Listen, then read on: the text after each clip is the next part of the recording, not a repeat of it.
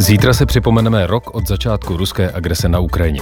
Ředitelé a zaměstnanci ukrajinských muzeí a galerií novinářům opakovaně popisují, jak ruští vojáci od zahájení invaze ničí památky, kradou umělecké předměty a odváží je neznámo kam. Která ukrajinská muzea a galerie jsou nejvíce zasažená válkou a jak pomáhají mezinárodní i tuzemská muzejní scéna. O tom dnešním Akcentu. Od mikrofonu vás zdraví Saša Michalidis. Ve studiu jsou s námi z ukrajinské iniciativy v České republice Marie Prokopikova. Dobré odpoledne. Zdravím. A ředitel poštovního muzea Jiří Střecha. Dobré Dobrý odpoledne. Den. A možná bychom se po roce, protože paní Prokopipová, my jsme se spolu tady viděli v květnu, kdybyste byla tak laskavá a um, řekla, jaká je aktuální situace. Já si myslím, že možná bychom mohli trošku citovat UNESCO, která vydala, které vydalo oficiální zprávu, že do současné doby, to znamená do včerejšího dne, bylo potvrzeno poškození sto šest náboženských míst, osmnáct muzeí, osmdesát šest budov historického nebo uměleckého charakteru, devatenáct památníků a dvanáct knihoven. Ale to jsou pouze ty potvrzené. Já předpokládám, že vy máte zprávy z toho přímo z místa, že těch škod bude asi pravděpodobně ještě trochu více. Já mám tady nějaké čísla, tak ono je, jejich, jejich těch potvrzených muzeí, první z těch, co byl v tom Ivánkově, kde zhořela bohužel kolekce dvanácti obrazů známé ukrajinské malířky Marie Prymačenko. Potom máme tady i e, památníky, i e, archit, architektonické památky třicet pět, kostely, církevní stavby, muzeje a kulturní domy, divadlo, protože já nevím, jak Jak se to tak stane Rusům, jestli to je schválně, ale oni kolikrát necílí na nějaký, zdalo by se, vojenský cíle, ale oni cílí zrovna na takové ty kulturní instituce, anebo tam, kde jsou, kde jsou lidi, a oni bohužel, jako to bylo tenkrát v tom Mariupolu, ti lidé se skovávali v tom divadle a přímo tam, přímo tam byl několikrát zásah. Takže ty škody jsou obrovské. Pane Střecho, dokonce se mluví, a je otázka, nakolik vy to také řešíte v rámci mezinárodních organizací, jako je I K O M, že podle svědectví, která přichází z Ukrajiny, tak jednání ruských okupantů vypadá často organizovaně, že jako kdyby měli přímo seznamy toho, co mají uloupit a co mají odvést. Máte podobné signály i vy? Ano, ty signály máme, protože od ukrajinských kolegů, kteří samozřejmě mají informace i z těch okupovaných částí, víme, že do některých těch muzeí, kde jsou především ty nejstarší sbírky, protože ta Ukrajina vlastně byla osídlená, že jo, starořeckými kulturami a, a, a těmito, takže tam jsou jako úžasné vykopávky, takže tam nejspíš byli organizovaně, přišli vlastně bohužel naši kolegové z ruských muzeí vlastně a ty sbírky jak si vybírali. Samozřejmě to je věc, která Pardon, dá není... Dá se ještě vůbec no. mluvit o kolezích v tomto No, ohledu. je to taková, to je taková těžká situace, protože samozřejmě ti Rusové se snaží být nějakým způsobem pořád aktivní v těch mezinárodních organizacích. To, co vidíme, to, co vidíme třeba na poli sportu, tak v nějaké formě samozřejmě pobíhá i na tom poli kultury. Je to velice nepříjemný, není to jednoduchý, obzvlášť u těch velkých mezinárodních organizací, kde pořád část toho světa, stejně jako třeba v O S N při hlasování, má ten pocit nějaké jako parity, spravedlnosti, že ty lidi nemůžeme jakoby nějak odsuzovat, a my u těch ruských kolegů vlastně vidíme ty lidi, kteří to odsoudili, třeba i odešli, pak jsou tam lidi, kteří se nevyjadřují, a pak jsou samozřejmě lidi, kteří jsou spjati, spjati s tím režimem a dělali kariéru v těch mezinárodních organizacích, že jo, a ty neustále snaží ten systém prostě penetrovat, řekněme to prostě rozmělňovat tak, aby jako nevypadali tak špatně, aby tu iniciativu vlastně, to, co se tam děje, jako neustále nějakým způsobem vlastně vlastně jako popírali a takový tento semínko nedůvěru jako neustále zasouvali. Takže my proti tomu bojujeme, jsme s tím spojení hodně s kolegy z Polska, z Pobaltí, prostě s těmi národy, kteří s tou e, ruskou mocí mají svou historickou zkušenost, a tu se snažíme i předávat našim západním kolegům. Já musím říct teda, že tam jakoby ta podpora je poměrně velká. Ale říkám, jo, jsou tam země samozřejmě, kteří s tím kontaktem z Jižní Ameriky, z Afriky, jako nejsou tak přímo spojeni a tam je velká práce s nimi o tom komunikovat a pracovat s nimi a ukazovat jim, co se tam, co se tam děje. Není to jednoduché. A což, je to někdy velmi jako náročné psychicky, musím říct. Což je situace, která se opakuje jak na půdě O S N, jak jste říkal, ale i v těch sportovních organizacích, ale i, i dalších. Takže víceméně geopoliticky se to přenáší úplně stejným způsobem na všechny oblasti, včetně kultury. Přesně tak. Paní Prokopiová, jedna z nejsmutnějších částí celého toho smutného procesu je mimo jiné ukradení skického umění z pátého šestého století před Kristem, především tedy zlatých předmětů, které byly odvezeny. V současné chvíli se pravděpodobně nachází v muzeu v Doněcké oblasti. Ale víte i o nějakých dalších artefaktech, které jsou zcela zásadní nejenom pro kulturu Ukrajiny, ale obecně celosvětového dědictví, které zmizely? Já jen pochybuji, že oni jsou v Donecké oblasti, tyhle předměty, protože myslím si, že už dávno jsou v Moskvě nebo v Ermitážu. E, ukrajinská, ukrajinská jakoby svaz archeologů už vydal ještě, při pomoci Goethe-Institutu už vydal ještě dřív takovou jakoby stránku, kde můžete se podívat na hodně předmětů skických nebo vše, všeho, co je na, protože ten jih Ukrajiny je bohatý na ty kurgány, které si vykopávali už před tím, bohužel, a bohužel hodně z nich skončil v Ermitáži, takže ten skický bude ještě k tomu navíc, protože bohužel to bylo ukradeno, to bylo ukradeno teď.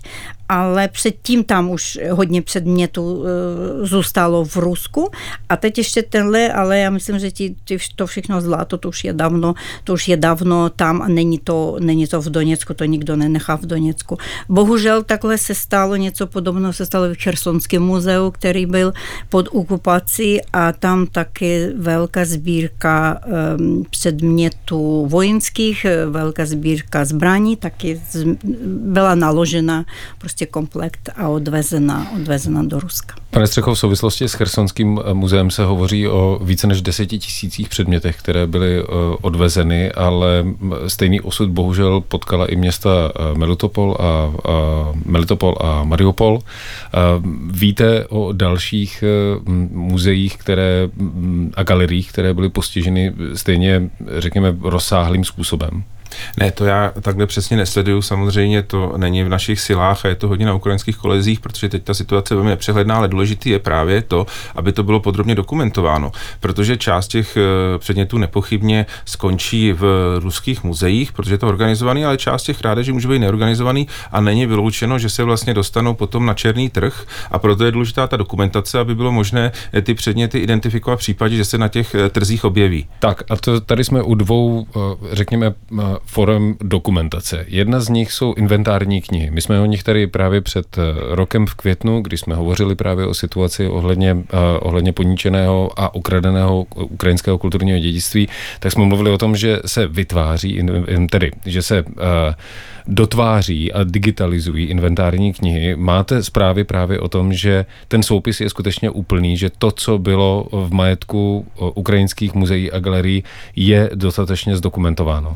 Tak jestli ta práce už byla dokončena, to nevím, myslím si, že spíš ne, protože to vždycky je jako velký úkol, ale vlastně k nám se to dostává těmi požadavky, co mají ukrajinští kolegové vlastně v rámci pomoci. A to znamená skenery, reprodukční zařízení a tak dále, aby vlastně mohli ty sbírky, popřípadě ten obrazový materiál, který je třeba na klasické fotografii, digitalizovat a poslat do světa tak, aby se vlastně maximum věcí zdigitalizovaných zachránilo a zveřejnilo to, co chybí, to, co kde můžeme vidět, kdyby se to někde objevilo. Ono se samozřejmě neobjeví hned. Tohle je vždycky dlouhodobí u těch kulturních, uh, kulturních statků, protože i ti lidé, třeba ty běžní vojáci, kteří to ukradnou, tak ono chvíli trvá, než se ho dostane na černý trh. Často to bývá i několik let po válkách, protože prostě ty lidi čekají, taky to má nějaký svůj příběh, kam se to dostane.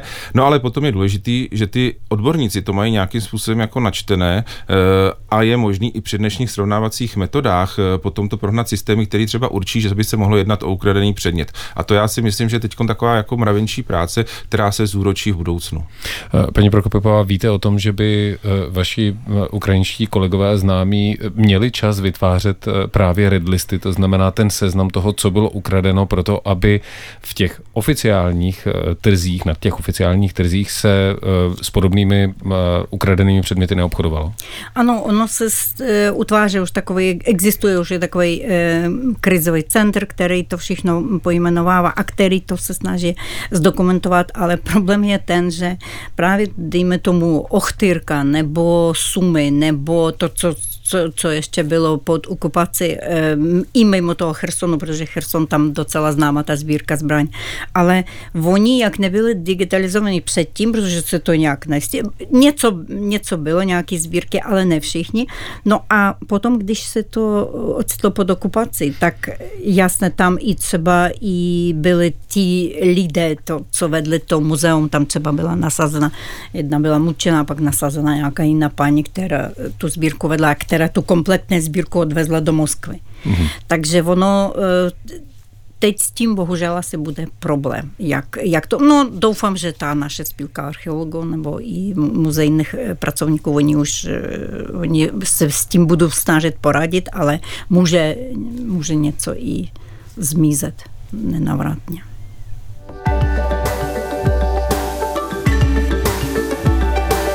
Akcent. Jedno kulturní téma, více úhlů pohledu.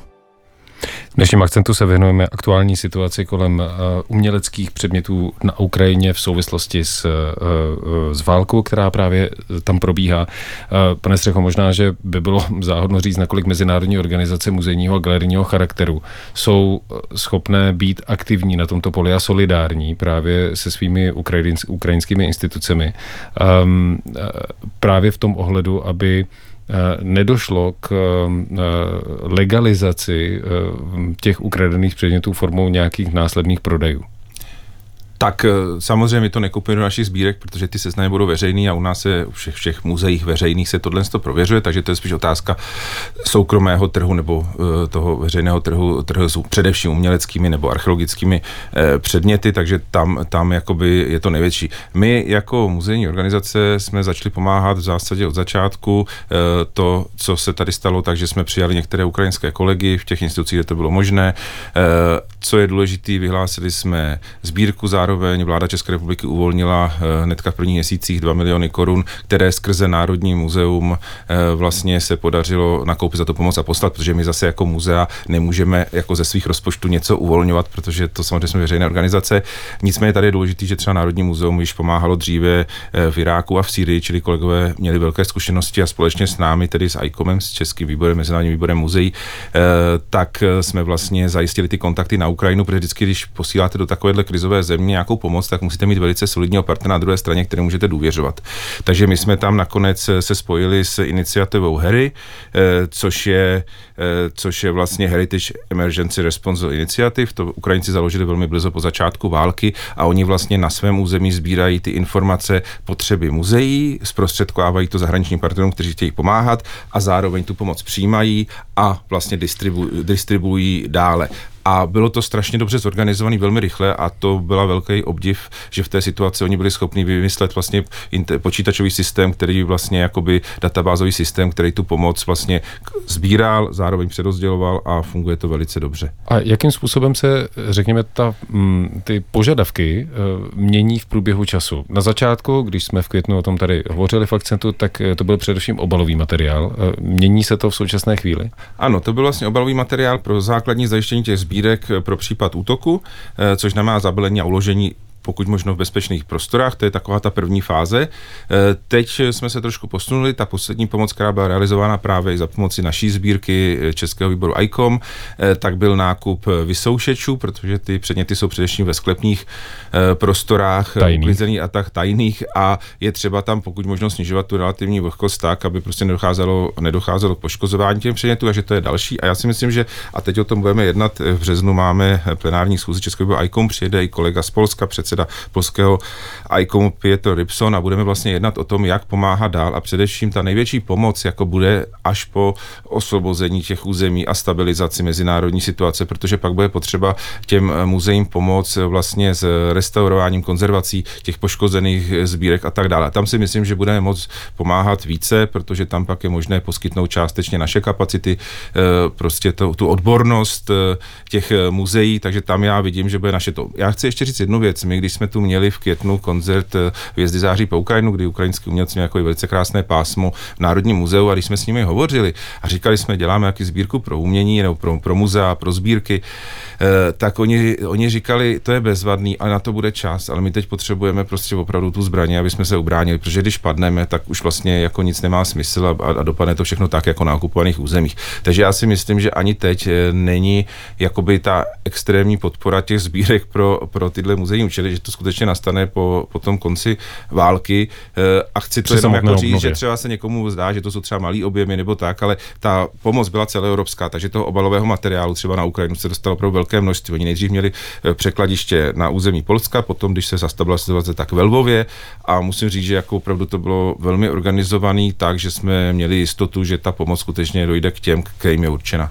Mimochodem, když už to zmiňujete, ne tedy pouze obalový materiál, mimo jiné prostor na cloudu, to znamená tak, aby digitalizované sbírky anebo právě inventární knihy se dostaly do toho digitálního prostředí a bylo možné je zachovat, tak to funguje také? Ano, to funguje také, to nejde teda přímo přes nás, ale vím, že ty požadavky tam jsou plněji zase jiné země, protože to je přesně o tom. Vy tu sbírku můžete mít dokumentovanou, třeba i historicky na fotografiích, no jo, ale když je ta kartotéka uložená ve stejné budově jako ta sbírka a e, ta budova vyhoří, ať už vlivem teda e, nějakého útoku prostě a tak dále, e, tak já vám to vlastně k ničemu, proto je důležité to sdílení těch informací na vzdálených přístupech tak, aby i v případě poškození toho místa vlastně zůstaly naživu ty, nebo zůstaly jako existovat ta, ta data, ty informace o těch sbírkách, které třeba byly ukradeny. Paní Prokopiková, když vy mluvíte se svými kolegyněmi a kolegy, tak jaká je jejich aktuální potřeba? O čem oni v současné chvíli mluví, když tedy pomineme to, že ve válce mluví především zbraně a ne, a ne muzy. No právě oni hodně z nich i bojují na frontě, takže my vlastně posláme nějaký na, něco na zbraně, nějaký drony, na peníze na drony, na takovýhle, na takovýhle věci, takže oni opravdu ti, komu se podařilo evakuovat, kteří třeba evakuovali svoje sbírky, ale třeba někde kolem západní Ukrajiny, tak oni můžou mít to právě, co se týká nějakého vysušiče nebo kde, aby se, aby se to schraňovalo. Ale ti, co, ti, co byli tam, tak někteří jenom, že zachránili jakž tak život a jsou, jsou ještě třeba v nějakým, že nějakou psychologickou pomoc jim poskytujeme, ale ty sbírky většinou zůstaly tam, ti, co byli v okupaci, ti, ti zůstali tam, anebo, anebo už, už jsou v tom Rusku, takže oni se snaží nějak vystupovat, co, co ještě bylo, co, co ještě mohli bych, protože ono něco, já říkám, něco bylo už digitalizováno, ale ne, ale ne všechno a bohužel ta největší taková bída byla v tom, že ten Putin nastupoval všemi směry. Že oni ani nemohli, protože já když dnes přemýšlím nad tím, že šlo to udělat, evakuovat to dřív, nebo nějak... Dělal preventivní opatření. Preventivní, ale on, on když začal bombardovat, takže on bombardoval všichni koutky prakticky Ukrajiny, takže a potom ještě to, jak se lidi i lidi, ne předmět, ale lidi evakuovali a ty, ta ruská armáda je střílela v těch autech. Takže oni vlastně stali, řediteli těch muzeí, oni stali před tím e, vlastně otázkou, co dřív lidé nebo předměty za prvé a za druhý, vy můžete mít něco u sebe v muzeu, ale vy uděláte ten, to rozhodnutí, že vy to evakuujete a někde tamhle po cestě bude to bombardováno nebo rozstříleno. Z toho, co říkáte, tak předpokládám, že jedna velká část současné práce pracovníků ukrajinských muzeí a galerií je stopování toho, kde ukradené předměty skončily. Ano. Ano, to je, to je jejich taková největší práce a největší e, prostě tragédie, protože oni něco evakuovali, po cestě to nějak, tam spadla bomba, tam ještě se něco stalo, takže oni vlastně i, i takovýhle e, otázky řeší, to není, to je ještě s tím, s tím všechno tak jde dohromady. A z takového rozsáhlého článku v New York Times, který vyšel v polovině ledna, tak vyplynulo, že velká část těch ukradených předmětů s velkou pravděpodobností by mohla být na Krymu. Máte podobné informace, anebo si myslíte, že už je to odvezené dále potom na území Ruské federace? Do nějak, ještě do nějaké doby doufala jsem v to, že to, že to možná tak, ale teď už o tom pochybuju, protože já si myslím, že Rusové už hned to evakuovali všechno do Ruska, přímo na, protože ono tam jako to spojení a tak, a potom, když už toho Krymu dosáhly nějaké bomby, tak, tak od té doby to už je tam evakuováno.